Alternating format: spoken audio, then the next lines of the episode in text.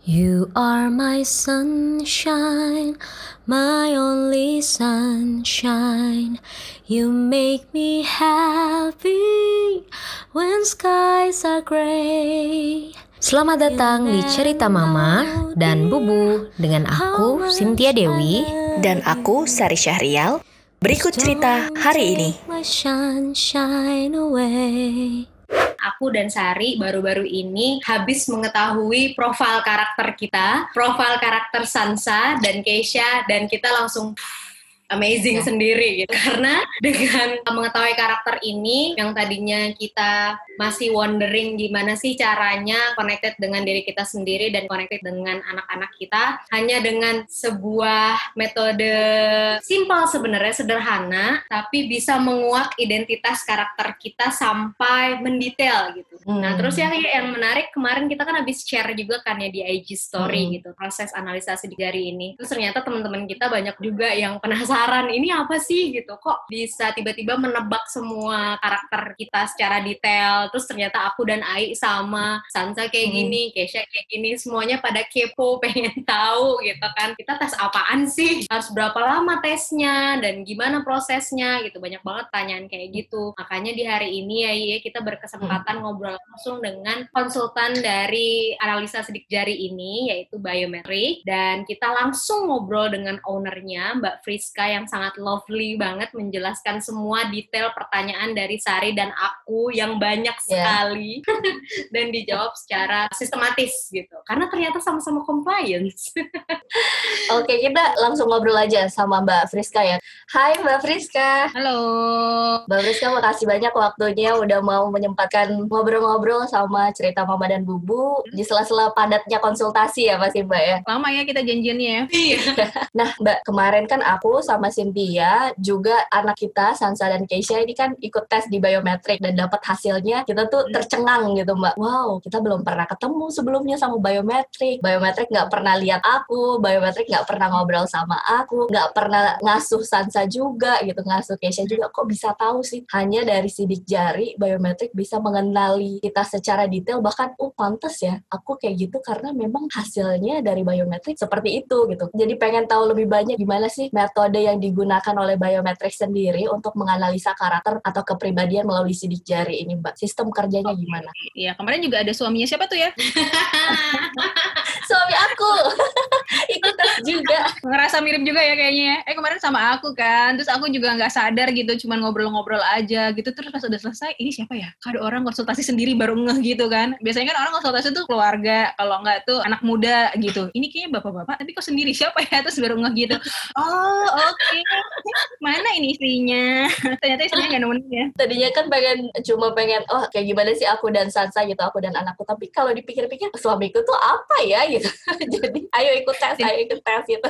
Dan kayaknya setuju juga ya, si bapak setuju juga kayaknya sama hasilnya. Iya, kemarin dia bilang, hmm, iya bener juga sih setelah dibaca-baca. Ya, saya emang kayak gini sih, gak tadi gitu sih. Jadi emang beberapa kali ketemu orang, kita kan ada sesi konsultasi ya. Terus jadi berinteraksi langsung lah sama penggunanya gitu. Dan banyak banyak dari mereka yang memang bilang begitu juga, ini kok kayak mirip banget ya. Bahkan ada yang bilang, aku kayak lagi di X-ray ya, di sinar gitu badanku gitu, terus kayak dibuka semua, aku tuh punya kepribadian kayak apa gitu, ini kenapa bisa gini gitu. Jadi memang banyak yang merasa begitu gitu. Nah jadi memang Biometric ini baru banget datang ke Indonesia di tahun dua ribu dua puluh, jadi sebetulnya ini tuh kita udah kenal dari akhir tahun dua ribu sembilan belas ya, terus kan akhir tahun tuh kita kepotong liburan lah apalah gitu, jadi gak terlalu fokus kerja. Tapi kita udah tahu nih ada namanya Biometric ini, tapi lisensinya dari luar negeri, memang dari Inggris gitu, dan dari Singapura. Lalu kita ke pending-pending ya, karena pada saat itu juga masih sibuk liburan, bukan sibuk kerja, sibuk liburan, sibuk berleleh-leleh gitu kan. Tapi cuma kita uh, sedikit-sedikit gitu kerjasamanya, oh ada lisensi ini, terus kita pelajarin, kita pelajari gitu. Barulah ternyata di pandemi itu sekitar bulan Februari, kita baru ngerasa, eh ini tuh ternyata penting banget ya, nih lihat deh orang tuh pada di rumah coba gitu kan, terus ibu-ibu tuh semua pada ketemu sama anaknya dua puluh empat jam. Ini tuh jadi solusi yang tepat banget loh untuk bisa ngenalin diri kita dan kepribadian kita khususnya, dan ini bisa jadi solusi sebenarnya gimana sih cara kita ngadepin anak-anak. Jadi justru ini lahir di tengah pandemi gitu. Kita tersadar ini tuh sebetulnya penting banget. Kita baru baru di sekitar Februari lah kita benar-benar menseriusi si uh, biometrik ini gitu. Nah, sebelum diseriusi memang kita sempat baca-baca dulu, riset dulu, kayak apa sih sebetulnya cara kerjanya, ini tuh scientific atau enggak gitu. Terus kenapa bisa ngehasilin output yang kayak begini miripnya, itu apa metodenya gitu. Nah, jadi menurut penelitian yang mereka lakukan, jadi kan hasil riset mereka ya, jadi aku dan tim biometrik di Indonesia nggak melakukan riset apapun, jadi ngambil hasil riset mereka, lalu kita pelajari, lalu mereka ngasih data-datanya. Jadi memang sebetulnya kepribadian manusia itu tuh, sifat manusia itu udah kebentuk dari kandungan, dan sidik jari itu terbentuk di usia tiga belas minggu, yang ternyata seiring dengan pertumbuhan otak janin. Ternyata itu berjalan beriringan tuh antara si sidik jari, pola-pola di jari itu, dengan perkembangan otak. Gitu.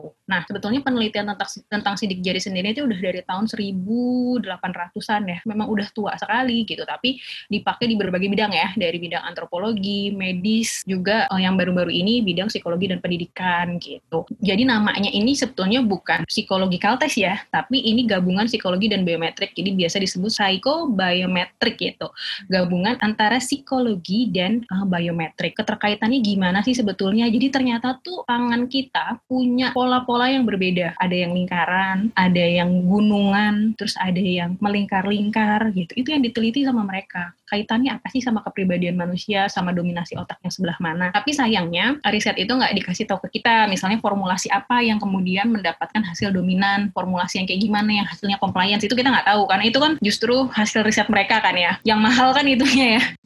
Karena itu yang mereka riset gitu. Jadi mereka mau ngasih kita untuk bisa menggunakan dan segala hasil risetnya, tapi memang tetap kita masih berpatokan sama mereka, tetap harus lewat mereka lah untuk ngolah itunya gitu. Jadi mungkin kita bisa sih bikin riset sendiri kalau misalnya user kita udah sampai berapa ratus ribu, terus kita bisa cari pola-polanya. Jadi sementara ini kita masih pakai sistem mereka lah untuk bisa membaca si garis tangan itu. Nah, apa aja sih yang dianalisa dari fingerprint hmm. itu kemudian hmm. dikonsultasikan ke biometrik? Jadi salah satu yang menarik banget dari aku nih waktu pertama kali aku lihat, kenapa aku tertarik karena hasilnya itu banyak banget ya. Pertama itu, terus dari di Asia-nya sendiri itu juga udah terkenal banget. Jadi kalau teman-teman yang banyak apa yang kerja di personalia gitu atau kerja di industri itu sering ketemu sama D I S C profiling gitu.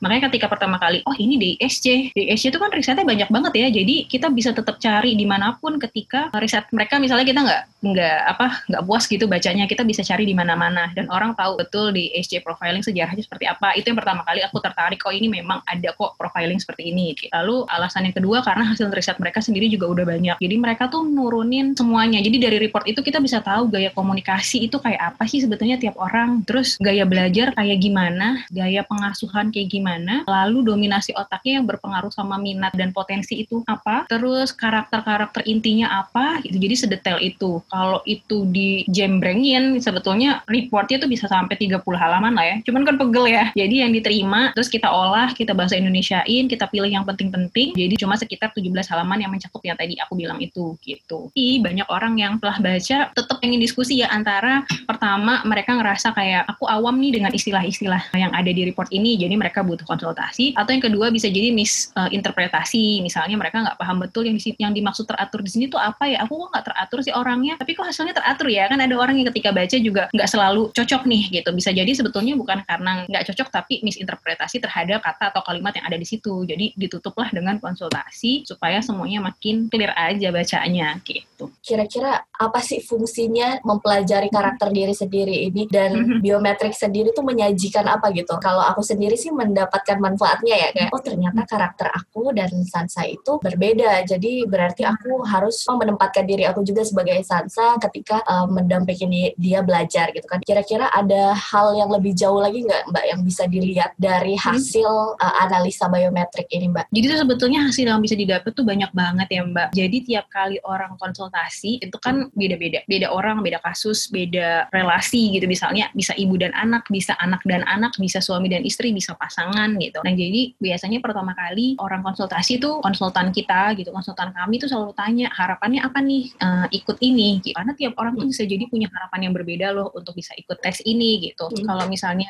ada orang yang hmm, contohnya ya, ada orang yang datang cuman untuk uh, tahu misalnya saya mau tahu aja sih secara karir nih saya udah tepat apa belum sih gitu. Dan itu itu bisa dijelaskan di situ gitu. Lalu kalau buat orang tua ke anak, ya kayak tadi Mbak bilang gitu, jadi tahu ya hubungan hubungannya tuh harusnya seperti apa, komunikasinya seperti apa, yaitu biasanya terjadi uh, pada klien ibu dan anak. Kalau anak dan anak misalnya ibunya uh, atau ada ibu bapak anak-anak gitu ya. Nah itu biasanya pengen tahu aja sih secara umum atau secara detail bahkan ini hubungan kita nih keluarga sebetulnya harusnya kayak apa nih gitu. Jadi ini semacam navigasi atau kompas gitu ya untuk membantu kita ngasih kisi-kisi lah ya. Kita tuh sebetulnya saling kenal nggak sih gitu. Kayak kemarin nih aku tuh baru ngobrol sama seorang psikolog ya, dia kita ngobrolin tentang biometrik. Terus kita pakat nih gitu. Di Indonesia itu kan masalah kesehatan mental baru booming belakangan ini ya. Dan kita tuh jarang banget ngobrolin tentang karakter dari kecil gitu. Kita memang nggak pernah belajar tentang karakter, kepribadian. Jadi itu kita sejak kecil menebak-nebak ini sebetulnya bener nggak sih karakter, ini bener nggak sih kepribadian, aku tuh orangnya gini apa nggak sih? Itu kan semua kita nebak-nebak ya.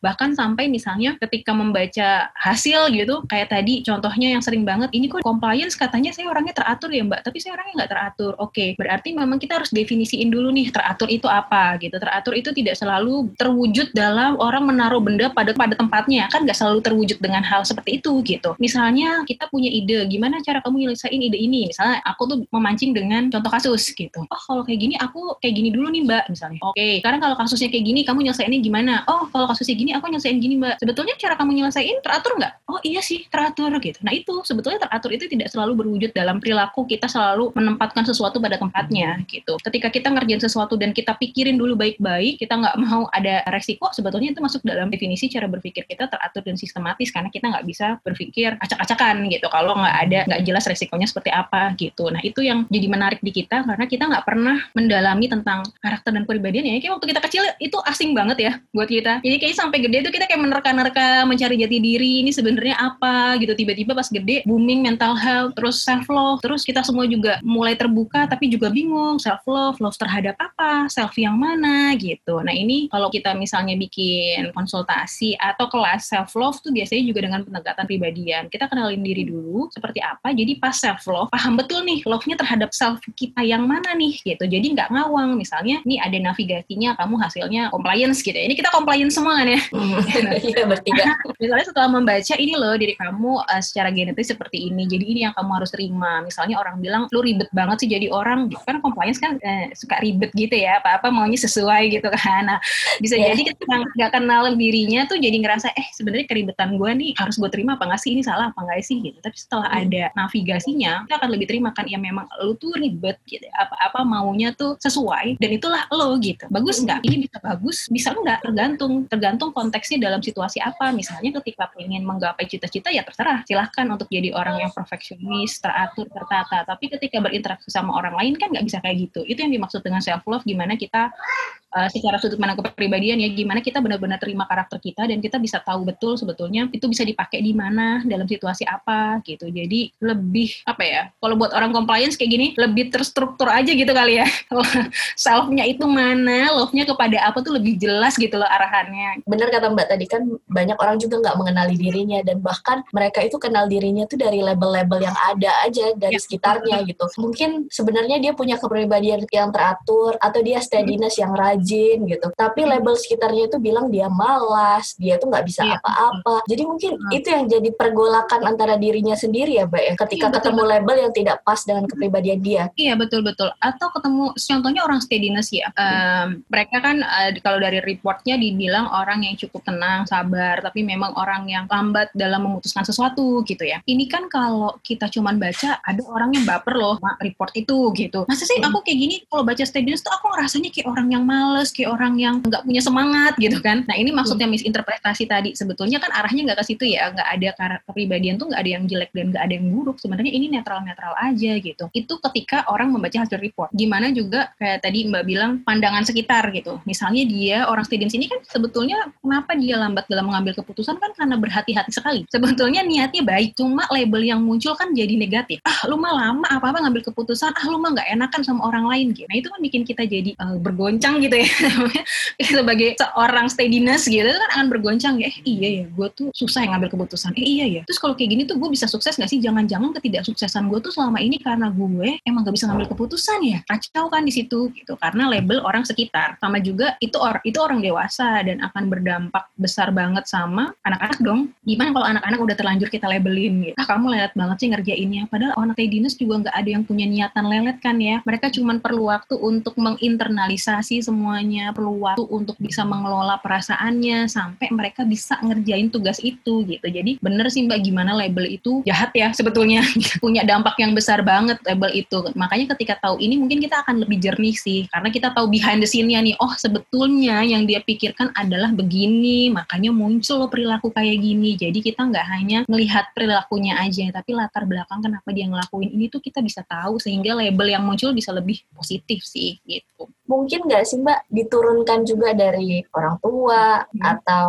dari pendahulu-pendahulu kita gitu? Ya, kalau kepribadian secara umum ya jawabannya tuh bisa iya bisa enggak sebetulnya. Kenapa diturunkan? Karena kalau lihat dari genetisnya, hmm, genetis di Asia lah ya, sebetulnya kan empat-empatnya tuh ada di kita ya, nggak berdiri sendiri. Misalnya kita nih hasilnya compliance, tapi kan kita nggak compliance sendiri. Ada compliance, hmm. ada steadiness, influence, dan dominance yang sebetulnya empat-empatnya ada di kita dan berformulasi dengan presentasi yang berbeda setiap orang gitu. Terus kita kita nikah sama orang steadiness misalnya. Maksudnya steadiness di situ kan dominannya steadiness, dominannya pada sisi steadiness, tapi sebetulnya empat-empatnya ada di karakter si suami, ada di diri si suami. Hanya dominasinya aja yang berbeda antara suami dan istri. Maka ketika menikah, lahirlah anak ya sebetulnya gabungan dari empat bertemu empat, dan kita nggak pernah tahu yang muncul itu lahir anak apa gitu. Karena dari klien-klienku ada yang bapaknya dominan, anaknya compliance, punya anak dua dominan compliance. Ada. Ada yang bapaknya steadiness, ibunya dominance, anaknya influence sama compliance, ada gitu.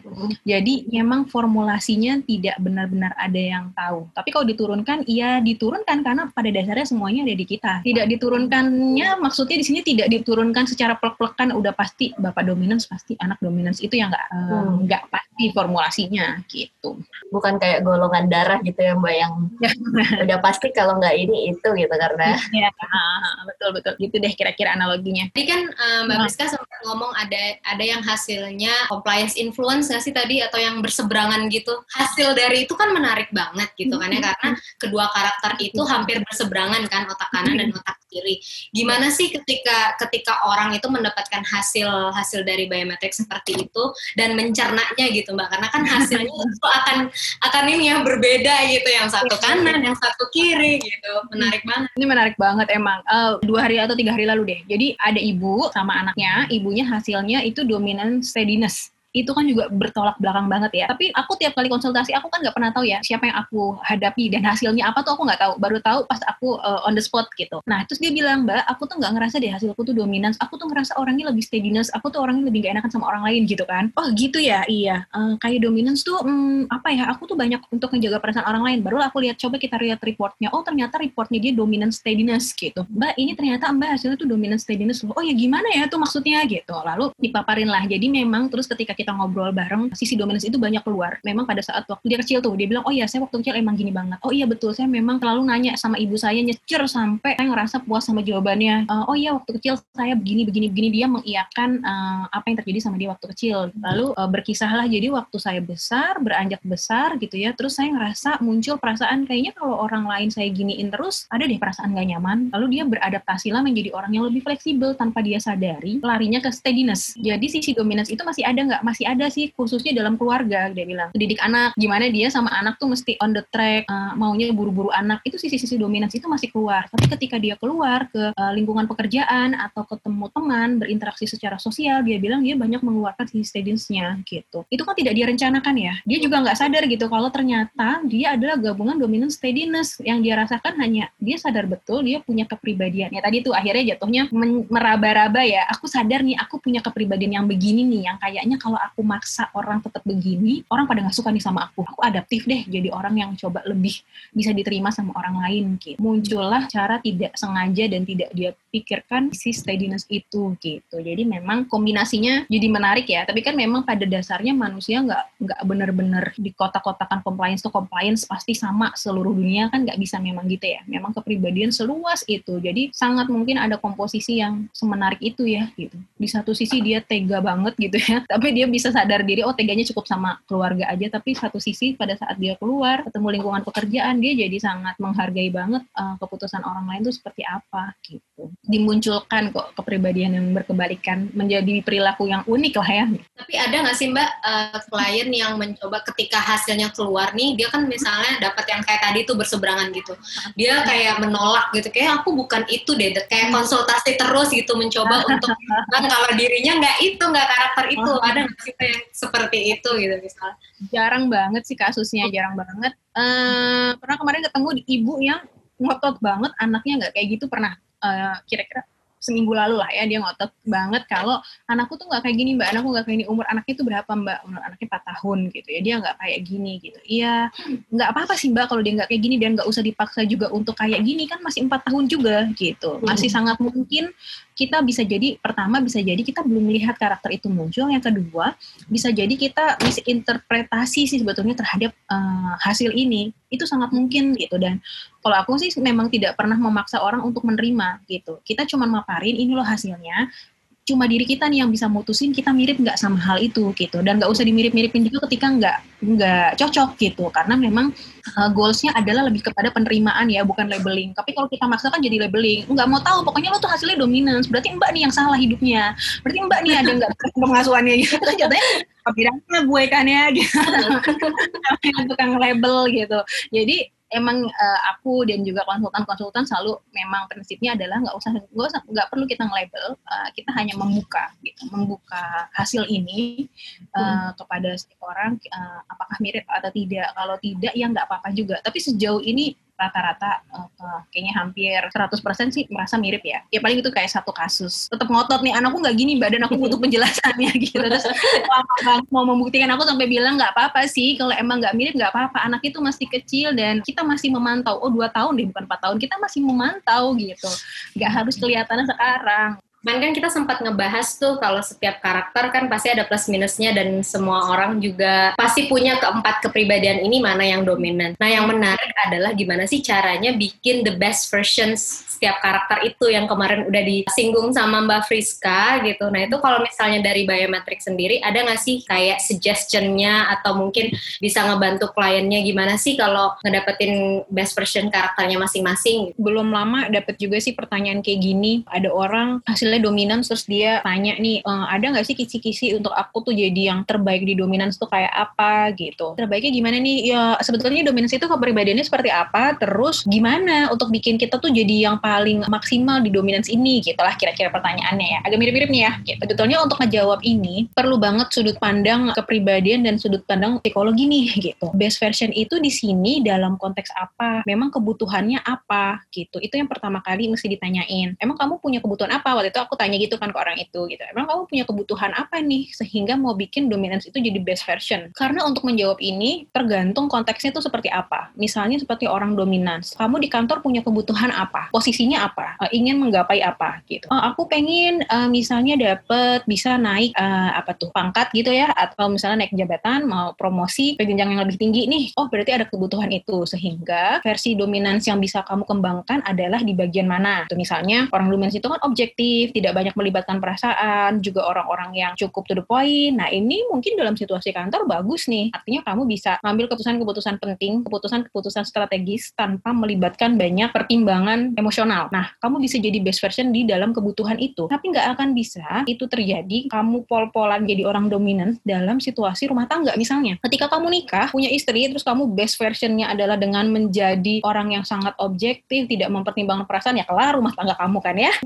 Jadi nggak bisa ya. Jadi best version itu balik lagi sebetulnya kita punya kebutuhan terhadap situasi apa. Nanti kita ketika misalnya kita udah tahu, oh dalam kebutuhan ini nih Mbak, dalam kebutuhan rumah tangga, oh kalau rumah tangga hubungannya setara nih, setara di sini maksudnya suami istri kan tidak, dalam komunikasi tidak ada yang lebih tinggi ya, harus saling ngedengar gitu. Sehingga best version yang bisa dilakukan di sini adalah gimana orang dominans ini bisa ngerem sisi dominasinya, atau mereka bisa lebih banyak melibatkan perasaannya dalam mengambil keputusan, sehingga mereka lebih ngerti situasi orang lain, situasi anak, anak, suami istri atau pasangan itu seperti apa gitu. Jadi behavior di dalam psikologi adalah berangkat dari kebutuhan manusia itu kayak apa gitu. Makanya memang konsultasi ini apa sesi konsultasi dalam biometrik itu jadi penting ya untuk menjawab pertanyaan terkait hal-hal yang sifatnya personal. Misalnya, ya nih saya tahu nih Mbak, saya sebagai ibu compliance gimana ya terus saya uh, maksimalkan situasi ini. Nah, ini mungkin lebih spesifik nih. Berarti kaitannya antara compliance dan pada saat menjadi ibu gitu. Nah, orang compliance nih problemnya apa-apa tuh maunya on the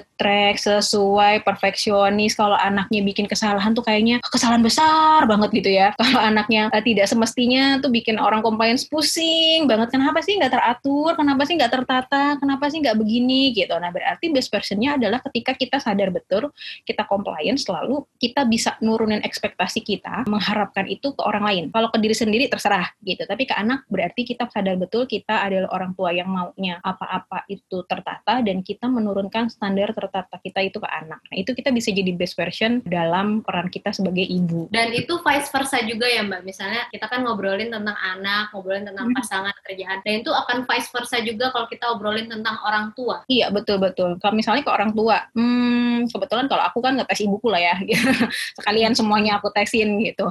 Nah terus ibuku itu jadi lebih ke refleksi buatku sih, aku gak bisa ngatur ibuku lah ya, gimana juga ibuku posisinya tetap ibu dan dan sudah tua juga gitu, apa sih apalagi yang aku harus tuntut kan gak ada, tapi itu lebih ke refleksiku gitu. Oh pantesan ya selama uh, selama ini ibuku waktu aku kecil begini, oh pantesan ibuku tuh pernah ngomong begini karena ternyata cara pandang dia begini, sedikit atau banyak itu sangat memperbaiki gimana pandanganku terhadap ibuku, dan itu memperbaiki bagaimana Mana misalnya ada rasa sakit hati yang aku belum selesai sama ibuku gitu. Kok ibuku dulu memperlakukan aku kayak gini ya? Oh ini loh ternyata ibuku memang punya kepribadian demikian sehingga dia memperlakukan aku kayak gini tanpa ada maksud nyakitin atau menyudutkan misalnya gitu. Karena ibuku tuh hasilnya steadiness gitu. Terus aku pikir-pikir, oh ya sih bener ibuku steadiness banget ya orangnya, nggak eh, mau ngambil resiko banget ya. Oh pantesan ya pada saat itu aku ngambil keputusan ini malah ibuku tuh yang takut gitu. Padahal aku kesel tuh saat, saat itu gitu. Uh, misalnya contohnya waktu kuliah ibuku bilang udah kamu nggak usah keluar kota, udah deh udah paling bener tuh kamu di sini aja gitu. Nanti takut begini, begini, begini. Pada saat aku remaja kan aku gak, per, gak tahu ya alasannya apa. Masa sih cuman gara-gara takut doang gitu. Masa sih cuman gak percaya sama aku gitu loh. Aku dikekep mulu nih, harus tinggal di rumah gitu. Ada dong ngerasa kayak, ih kok ibuku gini, sedangkan temen-temenku tuh pada keluar kota lah, dan keluar negeri lah. Aku gak boleh ninggalin rumah gitu. Nah aku merefleksikan diri aja sih, oh pantesan ya banyak keputusan yang dia ambil itu memang melibatkan perasaannya dia gitu. Sehingga aku remaja atau aku yang kecil gak bisa mengerti situasi itu karena aku dan ibuku punya kepribadian yang berbeda, dan jatuhnya oke okay, aku bisa maafin ibuku dan aku bisa jadi berharapnya sih ya aku tahu betul oh berarti nanti ketika aku jadi orang tua memang mesti seimbang nih gitu, kayak pertanyaan tadi nih, aku harus jadi orang compliance yang seimbang nih, gimana aku nggak bisa maksakan sesuatu berdasarkan apa yang jadi kebutuhanku tapi harus berdasarkan kebutuhan semua anggota keluarga nih gitu, bisa begitu sih hubungannya. Nah Mbak kalau mau tes di biometrik itu caranya gimana aja sih Mbak, tahapan-tahapan yang dilakukan? Kalau tahapan memang kita ada adminnya, ada di Instagramnya biometrik, bisa klik di situ langsung terhubung sama adminnya. Caranya tuh ada dua, nanti akan dipandu sih sama adminnya. Kita mau foto atau mau cap jari, tapi sama-sama dua-duanya dikirim ke uh, H P-nya admin. Nanti H P admin yang akan terima. Nanti akan dipandu lah sama mereka. Mereka kasih apa ya? Kasih arahan lebih gampang pakai cap jari atau pakai foto gitu. Nanti caranya kayak apa? Nanti akan dipandu sama adminnya. Habis itu keluar hasil, terus baru dijadwalin konsultasi gitu ya, Mbak ya? Iya betul. Nanti keluar hasilnya dikirim, nanti akan dijadwalin konsultasi sesuai kesediaan sama konsultannya nih, karena lumayan ngantri juga. Jadi misalnya hasilnya keluar hari ini belum tentu tuh bisa dikonsultasiin hari ini atau besok. Biasanya kita nunggu jadwal antrian konsultannya kosongnya kapan, paling nggak nunggunya kira-kira berapa hari ya, dua tiga hari, atau kalau lagi penuh banget bisa kita baru dapetnya minggu depan gitu. Jadi bisa sambil dibaca-baca dulu ya sebelum konsultasi, jadi bisa di list dulu apa aja sih sebetulnya pas baca. Nah itu enak tuh kalau misalnya udah ketemu terus dia bilang aku udah tahu nih Mbak mau nanya apa, mungkin karena jeda panjang ya, jadi udah bikin list pertanyaan nih, ini maksudnya apa, satu, dua, tiga, empat, lima, dan dengan uh, durasi waktu yang, kan kita pakai durasi waktu ya, kalau untuk mandiri itu tiga puluh menit, kalau untuk yang keluarga itu dua orang atau lebih itu enam puluh menit, jadi dengan uh, waktu yang enam puluh menit itu bisa efektif kira-kira ngobrolin apa aja yang sesuai sama harapan mereka gitu. Kita lagi on progress bikin aplikasinya, jadi dengan aplikasi kan jadi lebih mudah ya, uh, uh-huh. aja download, terus ikutin step-step yang ada di aplikasinya, terus datanya terkomputerisasi, jadwalan juga terkomputerisasi, tinggal pilih kesediaan kita kapan di uh, kalender yang ada di aplikasi. Rencananya akan begitu, ini lagi tahap proses pengembangan dengan pihak uh, developer aplikasinya. Dengan fingerprint ini di biometrik kerahasiaan semuanya terjaga ya kan Mbak? Sidik jarinya ya, dan hasilnya ya. Ya, hmm. sidik jarinya juga sih. Jadi memang kalau di luar negeri sidik jari ini kan nggak boleh dikasih-kasih gitu aja ya gitu. Undang-undang yang aturnya tuh kalau di luar negeri, di beberapa negara ada undang-undang yang mengaturnya kayak misal sidik jari lah, email, bahkan nomor telepon itu kan tidak boleh disebarluaskan tanpa seizin pemilik ya gitu. Hmm. Kalau di Indonesia undang-undangnya itu belum ada, tapi kita tetap memberlakukan itu sih. Jadi kalau semua data yang udah selesai, udah masuk ya memang kita nggak cari kemana-mana, kita buang lah datanya. Hmm. Karena katanya sih disalahgunakan. Kita memang uh, mengacu pada apa peraturan yang ada di luar negeri sesuai sama lisensi yang kita ambil, memang itu tidak boleh disebarluaskan dan harus langsung dimusnahkan tuh datanya gitu. Kalau di sana di negara asalnya memang ada form uh, konsennya dulu nih, kita bikin surat perjanjian bahwa ini data tidak disebarluaskan. Kalau di kita kita nggak bikin karena itu tadi pertama secara undang-undang nggak ada, yang kedua kita juga nggak tahu sebetulnya ini buat apa gitu kan, kita belum tahu manfaat kelanjutannya. Tapi kita tetap mematuhi protokol itu sih. Jadi tenang aja, data sidik jarinya langsung musnah, hasilnya pun juga hanya diterima oleh usernya aja.